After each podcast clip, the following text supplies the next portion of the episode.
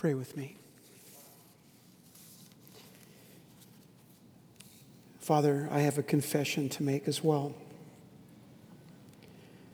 So often I desire that you grace me and forgive me with all the love in the universe. But I don't extend that same grace to those around me. Lord, I have a confession to make that there are times when I look at someone who's different from me and I see a person that is less than instead of seeing them through your beautiful eyes.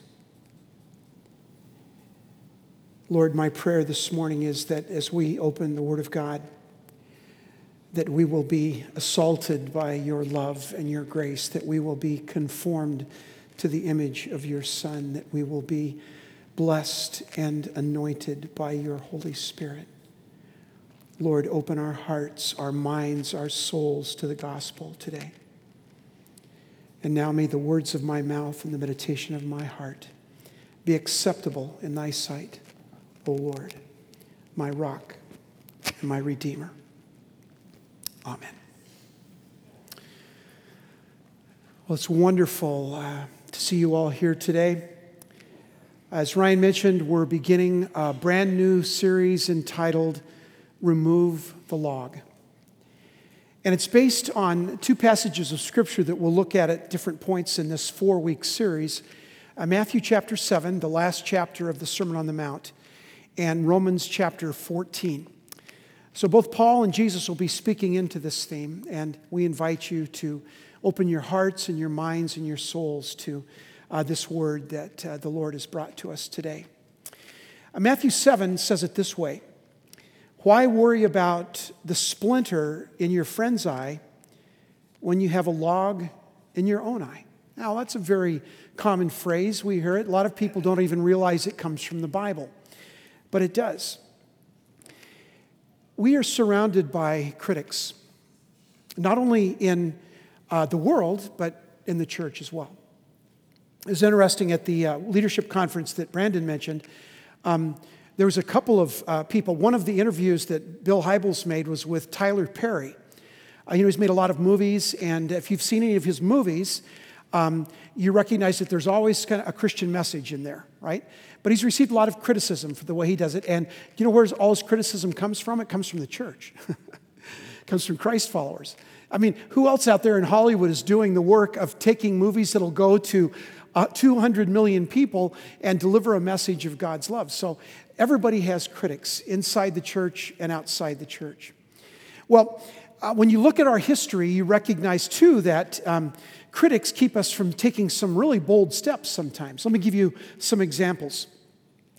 An internal memo was distributed among Western Union employees in 1876. This is what the internal memo said. Quote, the telephone has too many shortcomings to be seriously considered as a means of communication the device is of no value to us, end quote. Okay, that's the head of Western Union, which about two years later was no longer the head of Western Union. Here's another one. Just prior to dropping the first atomic bomb in 1945, Admiral William Leahy told the White House, quote, the bomb will never go off. I speak as an authority on explosives. Well, Ask the survivors of Hiroshima and Nagasaki about that. A French military strategist speaking at a university in Paris said this quote, Airplanes are interesting toys, but they have no military value. See, critics often speak boldly, but critics are often wrong. Here's another one. 1962, president of Decca Records said of the Beatles, quote, "We don't like their sound, and guitar music is on the way out. Uh, tell Ryan that, right? Uh, guitar music is on the way out. And then one last thing. Let me read this to you and see if you can guess who, it, who said this. Quote So we went to Atari and said, Hey, we've got this amazing thing. It's even built with some of your parts. What do you think about funding us? Or we'll just give it to you. We just want to do it pay our salaries, we'll come to work for you. Atari said no. So we went to Hewlett Packard, HP, And they said, We don't need you. You don't even, you haven't even graduated from college yet. So who do you think said that? Yeah, Steve Jobs, exactly. The first personal computer was handed to Atari and HP, and they both rejected it because of their critics. Critics often speak with great authority, but they're so often wrong. Unfortunately, the Christian community is not exempt from this, from critically spirited people. Philip Yancey, who's one of my favorite authors, has written a myriad of books. His latest uh, was a book, uh, How My Faith Survived the Church. And the first chapter in that book is Recovering from Church Abuse. And this is what Yancey says in that opening paragraph. Sometimes in a waiting room or on an airplane, I strike up conversations with strangers, during the course of which they learn that I write books on spiritual themes. Eyebrows arch, barriers spring up, and I often hear yet another horror story about the church. My seatmates must expect me to defend the church because they always act surprised when I respond, Oh, it's even worse than that. Let me tell you my story. I've spent most of my life in recovery from the church, Yancey writes. And then he goes on and says, One church I attended during formative years when he was a boy in Georgia of the 1960s presented a hermetically sealed view of the world. A sign out front proudly proclaimed our identity with words radiating, please don't come in here, with the words New Testament, blood bought, born again, premillennial, dispensational, fundamental. Now, they didn't even know what those words meant, but everybody knew what the message was stay away if you don't believe the way we do. Our little group, he writes, of 200 people had a corner on the truth, God's truth, and everyone who disagreed with us was surely teetering on the edge of hell. Now, for those of you who are new to Hope Covenant Church for the first time, I just want to say welcome. We're not one of those churches.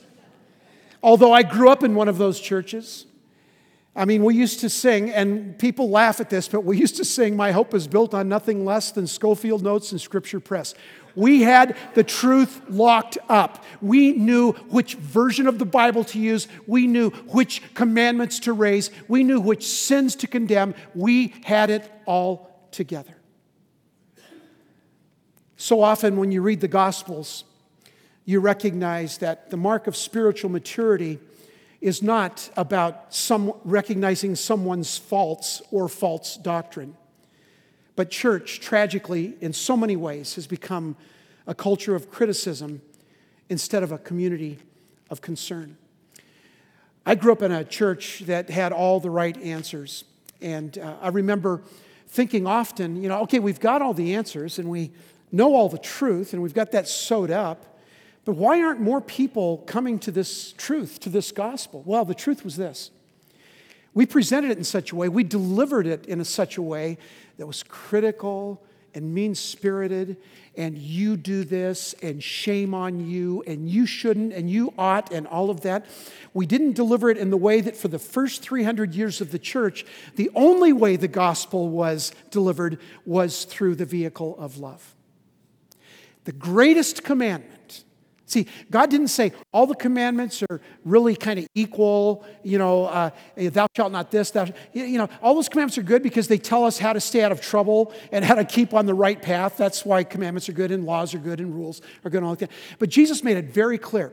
There is one law, there is one commandment that supersedes all others, that is over all others, more important than all others, that all others compared to it are nothing, and that is to love the Lord your God with all your heart, soul, mind, and strength, and to love your neighbor as yourself. Everything Everything else is subservient to that.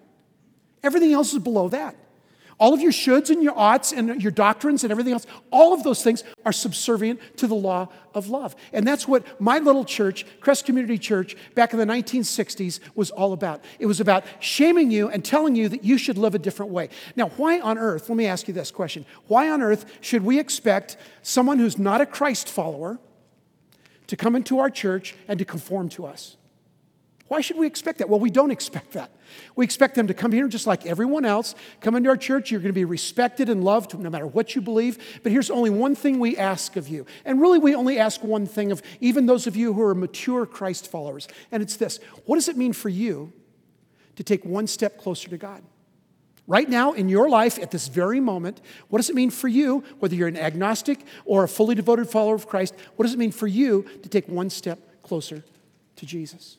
Now, when you present that as the ground rule and not how are you dressed, we had one guy, uh, I think he came to this service, or he's a, a, new guy, and he said, Yeah, we didn't have our, our clothes are still packed. We just moved here. We don't have very good clothes. I said, You look better than most of us. you know, come on, welcome you. Yeah, come on in. You know, uh, we're a bunch of slobs. We love it. You know, and as, but but we don't worry about what somebody looks like on the outside. But those old churches and many churches today still say, You conform to me, or don't come here you know?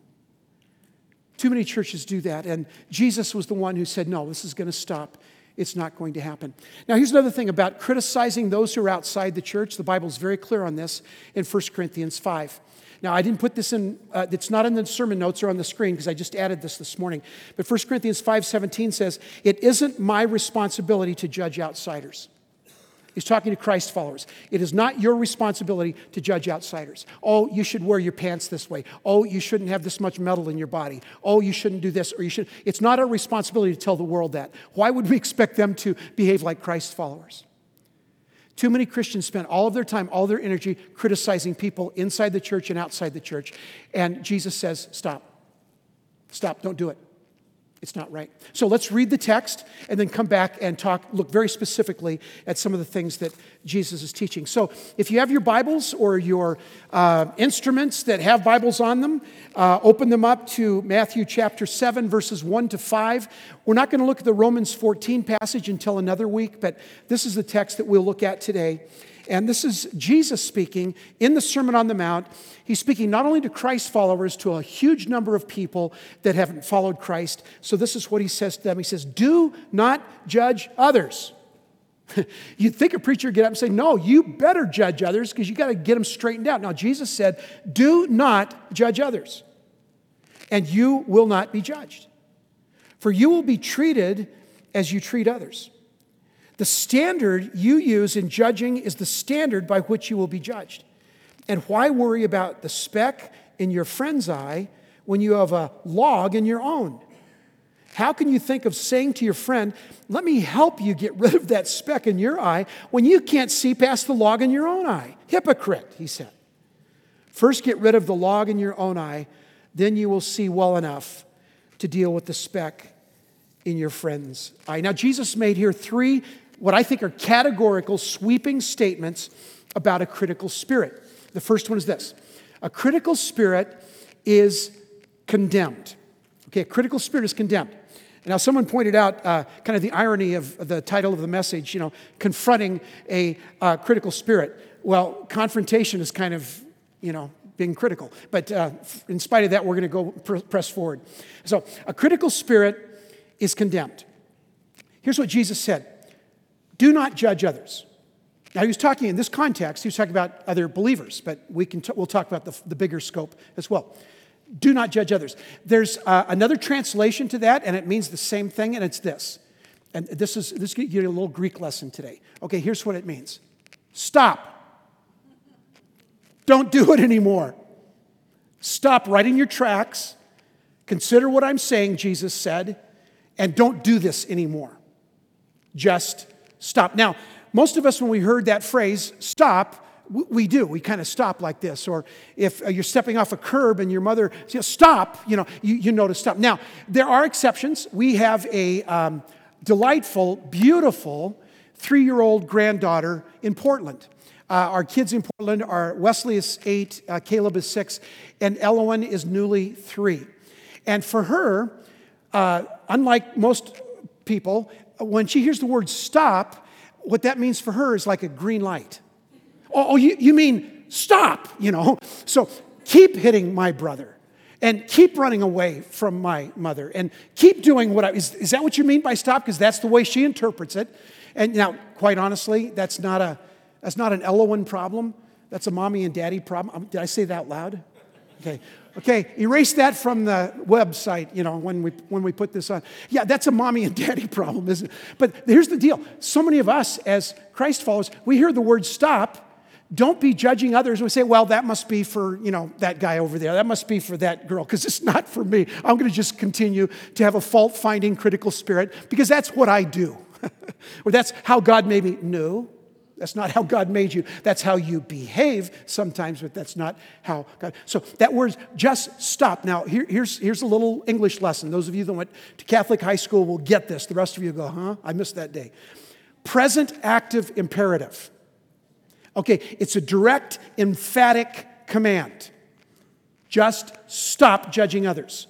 It's not optional. By the way, this is a word from the creator of the universe. This isn't Dwayne's idea. This is a word from the creator of the universe. It's a direct, emphatic command from the creator of the universe. No yabbits, no conditional clauses, no exceptions. Stop judging others. Now, when we carry a critical spirit, we start living, and please hear this well, we start living in the arena of sin. When we carry a condemning, critical spirit, we start living in the area of sin. Jesus said, Stop it. Now, here's another.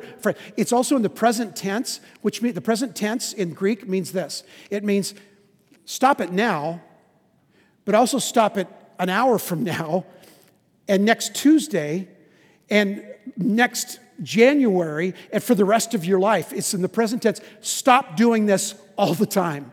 In other words, stop, stop. He, he said, I'm telling you, to continue to stop stopping. That didn't count right. Continue to stop being having a critical spirit. Today, tomorrow, the next day, don't do it anymore for the rest of your life. Now, you're going to fail, you're going to sin, but this is something Jesus said very profoundly, very clearly stop doing it. It's not doing anybody any good, it's not helping anybody, it's only hurting. It's also in the active mode another uh, uh, part of the way it's the grammar. It's in the active mode, which means that it's talking about the hearer. In other words, some of you right now are going, especially you ladies, are going, I sure hope my husband's listening to this. You know, because man alive, usually he sleeps through a sermon, but I hope he's listening. Or you're thinking, okay, I know four people that I want to direct to this website because they really need it. No, what, what Jesus would say, no, this is about you. Not your neighbor, not your husband. This is about you. Stop it, stop it now, stop it forever. And it's your responsibility, your baby. You have to deal with it. Jesus said, stop judging. Now, that's a lot, and that's big, and that's hard, and that's harsh, but that's the way the language is that Jesus used. Now, what did he mean by stop judging? Because we know, we all know, because in that passage in 1 Corinthians 14, it says, uh, don't judge people outside the fellowship, but there are times when you should judge each other. So you say, okay, that seems like a contradiction. It's really not at all. Because the word, when he says stop judging, um, he said you can judge the body of Christ. Here's what he's saying there are times when someone in the body of Christ is directly doing something against the clear teaching of God's word. They're going in a direction that is hurting themselves and hurting others.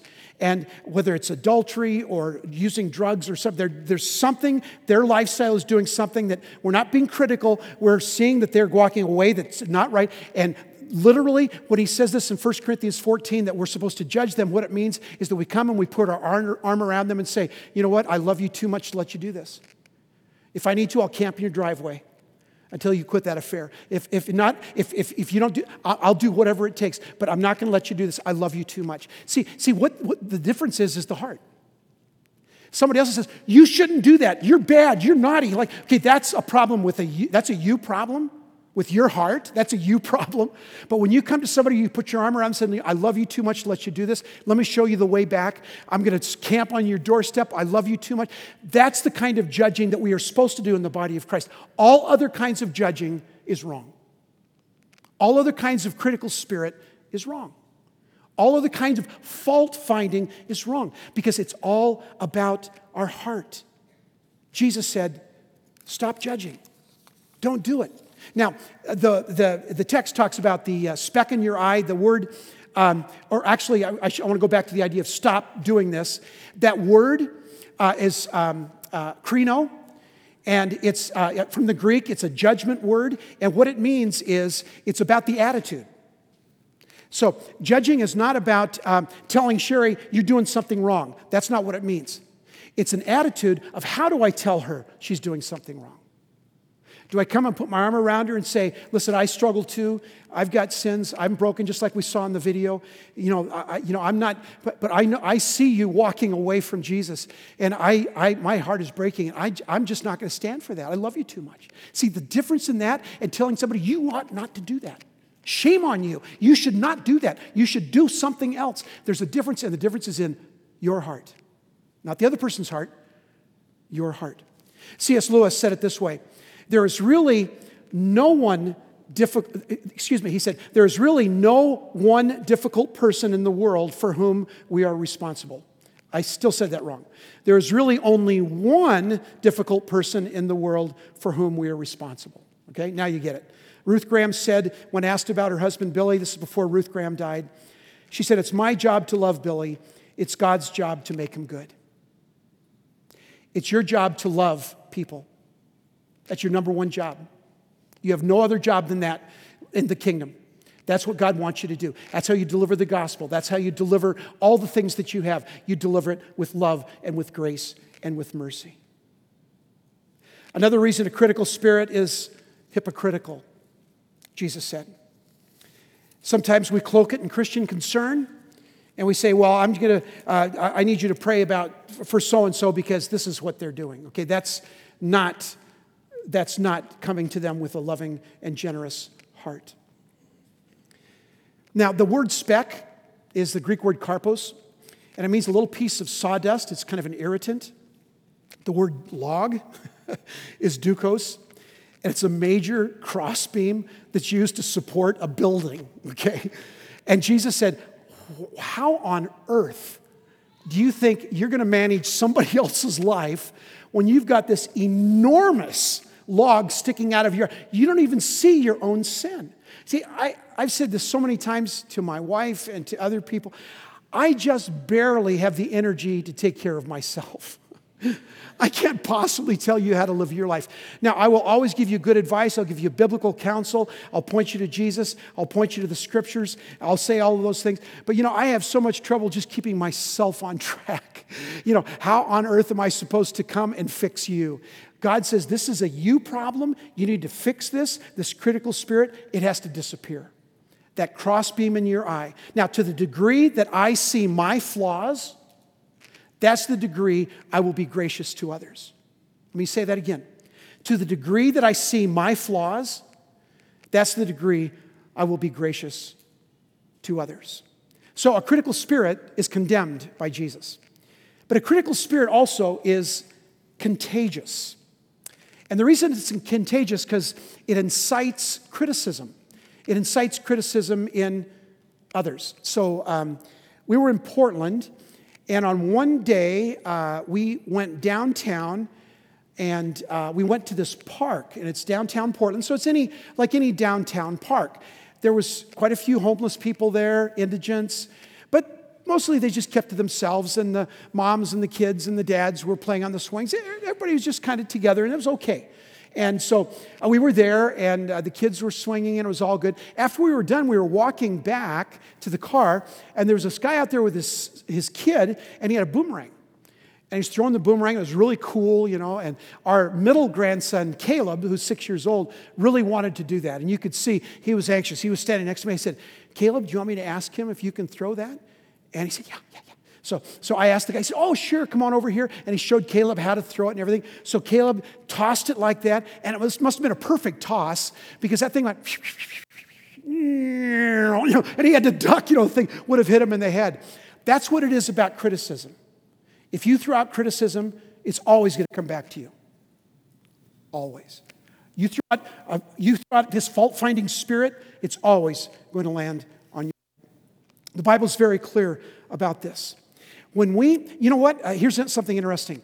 Uh, the, the things that are described as like gossip and backbiting and slander and rumors, those sins put together, those sins are mentioned much more often than sexual sins and murder. I think God was onto something. He knew this would be a problem with people.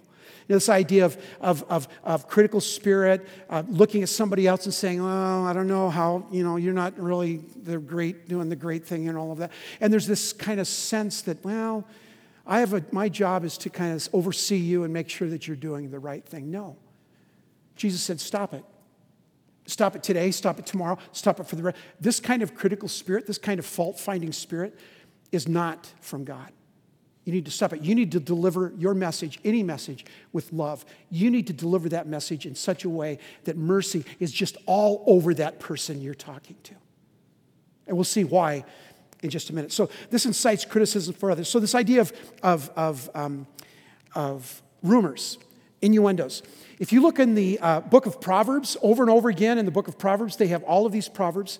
And one of them says this specifically it says, When you receive a rumor and you take it into yourself, it's like you swallow it. They use the language of swallow. When you swallow that rumor, guess what? It becomes a part of you. It becomes a part of you. Doesn't, no basis on whether it was true or not. It has nothing to do with whether it's true or not. When you take it in and you, so when you see a group of people talking and they're talking and they're standing around talking and all of a sudden, you know, somebody, you know that, you know that Ryan Starr guy at church? Yeah, yeah, nice guy. Uh, he's an okay guy. His wife's really cool and his great kids are great, but he's a nice guy. You know? He said, you know, I, I don't think he's a very good guitar player. Somebody else in the group would say, hmm, never really thought about that. You know, maybe, you know, I, I don't know anything about guitar. Maybe his fingering's not right, or and they started thinking, well, well, maybe that's true. And people are talking, and yeah, I agree. You know, and guess what you're doing? You're swallowing that. So here's what happens, and this happens to all of us. So we come to worship the next Sunday, and Ryan gets up here with his, as you know, his beautiful full heart, and leads us with worship. And instead of opening your heart and your lives to, here's what you're doing. You're saying, hmm, look at his fingering. I wonder what's going on with that. You know, I don't know anything about it, but I think it might be wrong. And, and I'll, see what happens when you swallow a rumor? That's why it's so important that we get this right. That's why it's so important that we check our hearts.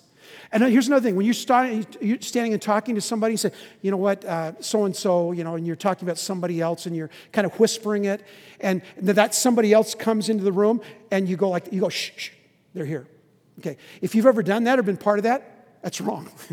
you already know it's wrong, right? It's wrong. Okay. Doesn't matter. Oh, we were thinking we were thinking about praying about them. No, you weren't. You were gossiping about them. Okay. It's wrong. Jesus said, stop it. It's contagious and it incites criticism from others. It will come back like a boomerang and hit you on the haze, on the head.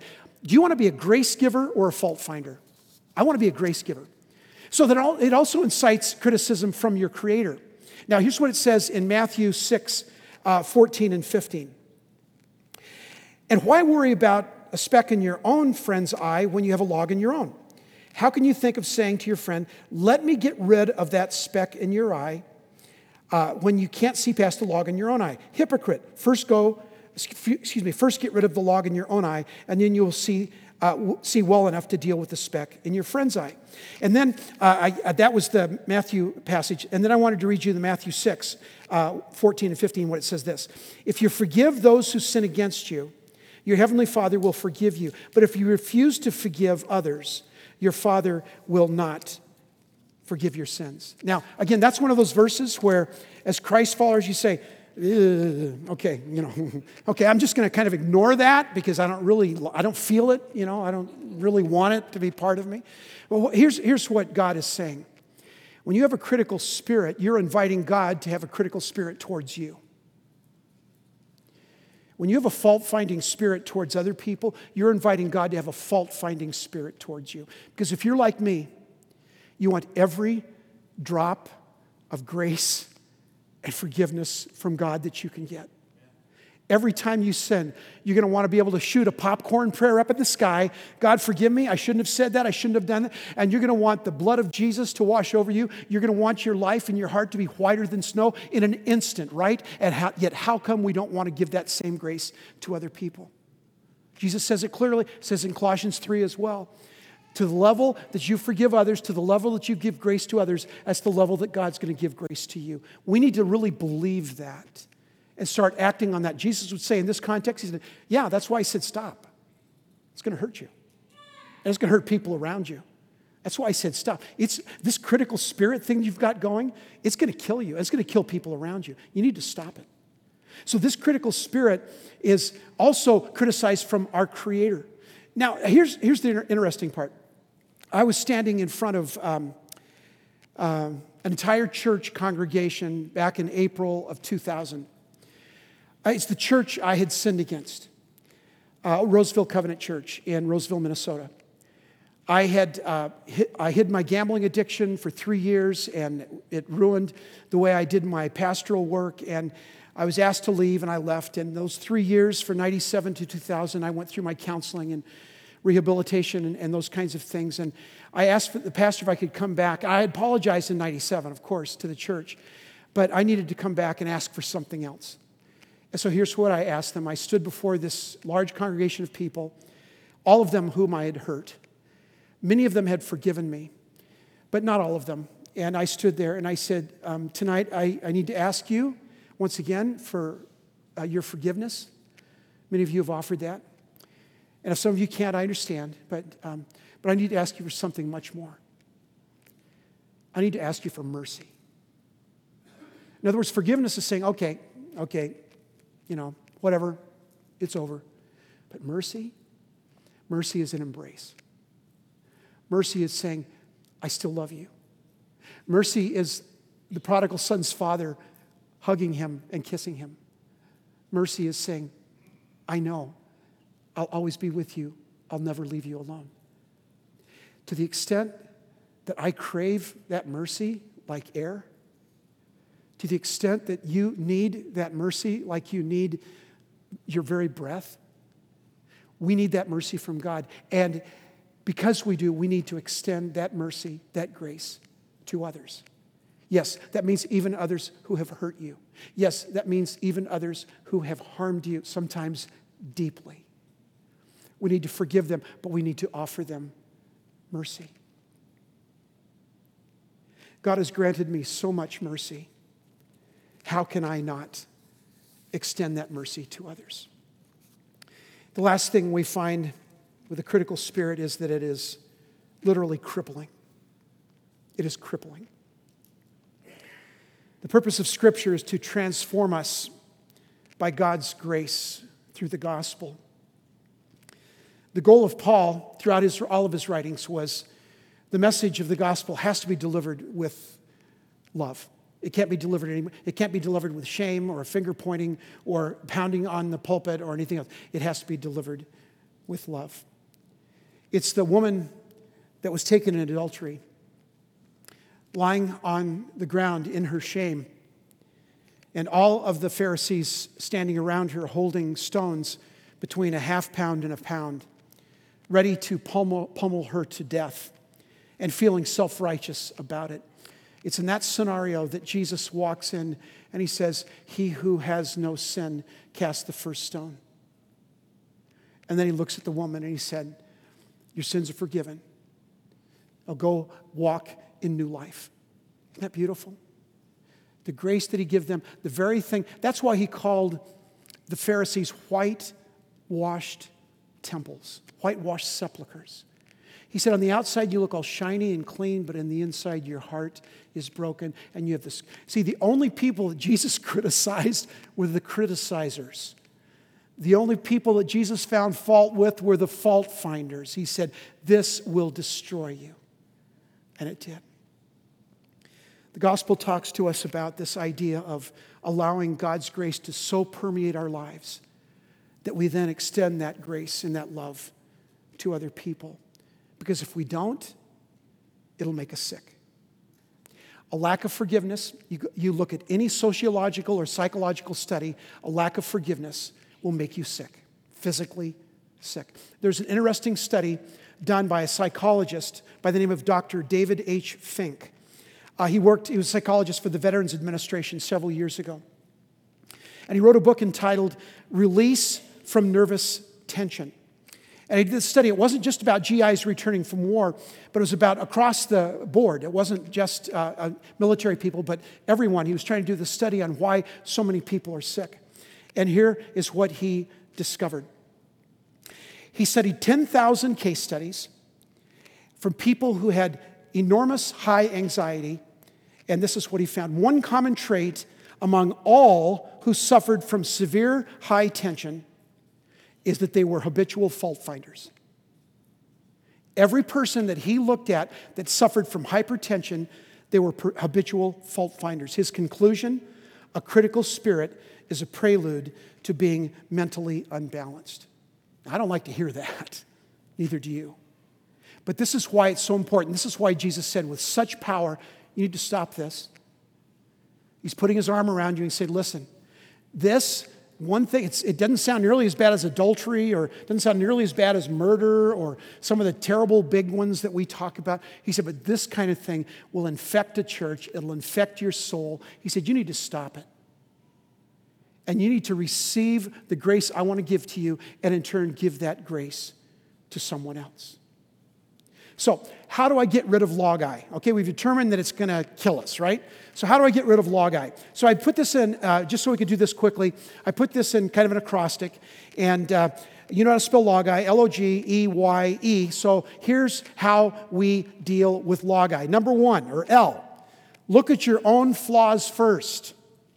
Again, you have so much to do to work on you, you shouldn't have much left over for somebody else. Uh, husbands and wives, are we hearing, are we hearing this? Okay, good. Look at your own flaws first. If you have any energy when you're completely right, then you're welcome to criticize anybody you want to. Okay. Oh, only God knows the whole story. Only God knows what's going on in that other person's life. Only God knows what pain or brokenness or that they're suffering that seems to be directed towards you. Only God knows. We need to offer them grace. I'll give you an example that just happened uh, last week. So we're in this park in Portland, and we bought these, uh, what were they called, these donuts? Blue Star Donuts. Anybody ever heard of those? Outrageous donuts. Uh, it's the kind of donuts where you walk into the donut shop downtown Portland, which explains a lot, um, downtown Portland, and you walk in and it shows this donut, and then has a sign above it, $2.50. I said, well, that's not bad for a dozen donuts. You know, about the same as Bosa, right? Two dollars. Oh no, no. One donut was two dollars and fifty cents. So you know, we've got a big family. So you know, they're five, and the two of us, seven donuts cost me a fortune. But the fact is, we took these donuts to this park where the kids were playing, we're eating our donuts. So we're sitting there. Uh, Sherry and Tammy took the kids over to play. Uh, Nate, my son-in-law, and I were still sitting there, and one of these homeless guys comes over. I think, I don't know how this happens, I think there's something written on my forehead that says sucker. Because these things happen to me all the time. You know, these people will be walking around and they'll just make a beeline for me. You know, the guys that stand, you know, in the middle, in the median when they're there for a stop sign, they'll pass every other car and come to my car, you know, and put the sign against the windshield, you know. You know, I need some help. But anyway, so I'm, I'm sitting there and this guy comes over and we start up a conversation. And um, I ask him about himself, and he's already higher than a kite. It's 10 o'clock in the morning, and the guy's just, just hammered. He's carrying a, a 45, and he's just already hammered. And, and um, of course, he wants money, and, and um, I'm usually sucker enough to do it. And so we're talking away, and then Nathan, my son in law, walks away, and so it's just the two of us. And I just sense this opportunity, even though he's not real clear his thinking, I just sense this opportunity. To, so I, I, share, I to share with him the gospel and told him that Jesus loved him and, um, and some of those kind of things. And there was this something came over his face, and I wasn't sure what it was. And then he quoted verbatim Ephesians 6 put on the full armor of God. He quoted verbatim. As he was quoting it, he had this, he just tears in his eyes. And, and I said to myself, this kid was raised in a church. This kid was probably raised in a Christian home. This kid probably went to Sunday school with somebody like Pastor Barb. This kid was told the gospel. Somewhere along the line, he got off the rails. He told me about terrible things that happened to him, and he got involved in drugs and alcohol and all of that. But he, if, if I had have had this judgmental, cr- critical spirit like so many of us do about people that look different from us and act different from us, I would have no longer gone near that kid. But here we in the middle of the park, and then after he's done quoting that, I said, Paul, can I pray for you? And he dropped to his knees, put his face on the ground, started sobbing, uncontrollably sobbing. And I said to myself, the Spirit of God at one time resided in this guy, and he can reside in this guy again. He's run away from God, but God doesn't run away from him. And I prayed over him. And you know what? I don't know what happened that day. I really don't. I wish I could tell you a happy ending to that story. I have no idea. Because after I prayed, he, well, I said goodbye and he, I gave him a hug. That was interesting. And he wandered off. But I'll tell you what, if I had have seen him as somebody that was less than, I never would have had the opportunity to pray for him. When are we going to stop being critical and judgmental and start leaving space for God to do something that never might have happened to Paul that, that particular day? Only God knows the whole story. Gee, go to prayer first. If you have somebody that you want to go and put your arm around, because they're off the tracks spiritually. They're doing something the Bible clearly says this is going in the wrong direction. If you need to, and by the way, if you have a friend that's doing that, you need to do this. If you need to go and put your arm around them and tell them that you love them and this is not acceptable because God wants, has something better for you, you pray first. And if you have a critical spirit, if you, especially if you have a critical spirit of people outside the church, you pray for them. I talked to somebody after first service, and he said he has an employee that, uh, that is always messing up and everything. And he says, I always feel really critical about this guy. I said, Well, in one sense, you're a manager. You need to have, you draw stiff lines and, and make sure he's accountable and like that. But I said, Have you tried to pray for him? He said, No, I've never done that. I'll do that. Pray for him every day and see what happens because something will happen in your heart that will translate to him. You want God to give you all kinds of mercy. But we want to give our mercy in small doses because they might not be really responsive or receptive, or they might not deserve it. Well, you know what? Neither do you. You don't deserve all of the mercy that God gives to you. We have to go to prayer first. We have to eat. We have to expect the best. When have we stopped expecting the best of each other? We need to expect the best. Why? You go directly to the person in question. If you find yourself being critical or fault finding of someone else and you're talking to a friend, stop it. And if you're the friend, you say, I won't receive that. I'm not going to swallow that. I don't want that. You need to go and talk to your friend. So many of you have come to my office and you wanted to complain about your spouse. I hear you, okay? You know, sure he likes that all the time. But, you know, you know, you come to me, you know what happens when you come to complain about your spouse. I say, now let's talk about you. You're the only one in my office, right? The other person's not there. Let's talk about you. What can you do to become a better husband, a better wife, you know, a better parent, a better whatever? What can you do? So you go directly to the person in question. If you're going to put your arm around somebody, make sure you do that and not talk to somebody. And finally, encouragement is the priority of the day. Encouragement, encouragement, encouragement. 1 Thessalonians 5:11. So encourage each other and build each other up, just as you are already doing. 1 Corinthians chapter 5. Now, I recognize that uh, a message like this sometimes stings. I know it sure stung me. I wrote this two and a half weeks ago, and I've been kind of wrestling with this. He told Sherry about that. I said, Man, I, you know, I want to be able to preach this powerfully, but I've got to make sure that my own heart's right. That I'm not, I don't have a critical spirit towards anyone, that I, I'm not a fault finder. I'm not gossiping. I'm not doing these things. Because Jesus said very clearly, very directly, without any, without any hesitation, He said, Stop. Stop doing it right now in this conversation. Stop doing it in an, an hour from now. Stop doing it tomorrow, the next day, a month from now. Stop doing it because you're going to hurt yourself, you're going to hurt others. Instead, this is what God wants us to take home today. Instead, would you please understand how much grace you have received? Every sin you've committed, God has washed with the blood of Jesus. Do you realize how remarkable that grace is for you? That you you don't deserve it, and you've received all that. How much more does God want you then, to, in turn, to give grace and love and blessing to those around you? Would you close your eyes with me, Father? As we come to the end of this message, I pray that you would help us to come to the end of ourselves we get so prideful and we're so full of ourselves that we think we can straighten everybody out when we can't even straighten ourselves out. Father, may we understand the enormous grace that you have lavished upon us. And when we recognize that, we will understand why you said, stop judging others. And we will go to them with a full heart, with love and grace and only desire for them to know Jesus and to know him more deeply. Father, that's the kind of church we want to be. That's the kind of people we want to be. We want to be the people that carry the good news of Jesus with love and light to our world. And we pray that you would help us to do that in Jesus' name. And all of God's people together said, Amen. Amen. Well, thank you so much for uh, being here today. We want to um, close with a couple of songs, but before we do that, we want to take an offering. For those of you who are new, um, we do not expect you to put any money in the offering plate. Uh, your presence with us is the gift that we desire. So uh, please don't do that. But those of you who are Christ followers, those of you who call hope your home, please give generously to the work of Hope Covenant Church.